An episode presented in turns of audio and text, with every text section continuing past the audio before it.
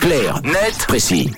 Allez, 7h22, bon vendredi avec nous. On décrypte maintenant ensemble un sujet d'actualité dans Clair Net Précis avec Tom et on s'intéresse à la météo ce matin.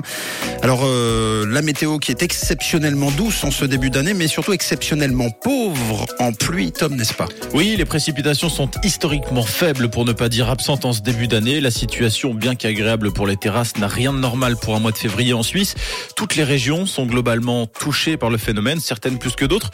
Le Tessin, par exemple, est en première ligne. La dernière fois qu'il a vraiment plu sur le canton transalpin, nous apprend Keystone ATS, c'était le 8 janvier dernier, il y a 34 jours.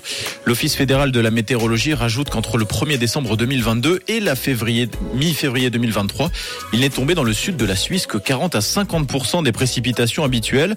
En Suisse romande, la situation n'est pas aussi dramatique, mais elle n'est pas réjouissante pour autant. Les dernières vraies pluies remontent au 18 janvier, mais depuis, rien de significatif. Lors du mois de janvier, le nord du Jura était la région la plus touchée par ces manques de pluie. Pour février, c'est surtout le bassin lémanique, les Préalpes et le Valais central qui font les frais d'un ciel inhabituellement sec. Et Cette situation est simplement le résultat de la météo de ce début d'année, non? Non, il semblerait que l'on paye également celle de l'année 2022 et en particulier le Tessin pour en Mm. revenir à lui. Selon Météo Suisse, l'année dernière est considérée par les experts comme l'une des plus sèches au sud de la Suisse depuis le début des mesures. Pour rattraper cela, les météorologues estiment qu'il faudrait aujourd'hui entre 30 à 35 jours de pluie supplémentaire pour combler ce déficit de précipitation. Et avec quelles conséquences? Avec des conséquences sur les sols, sur les nappes phréatiques, les cultures et sur les cours d'eau qui s'assèchent, mais aussi sur les barrages qui se vident. Au Tessin, la situation est très préoccupante.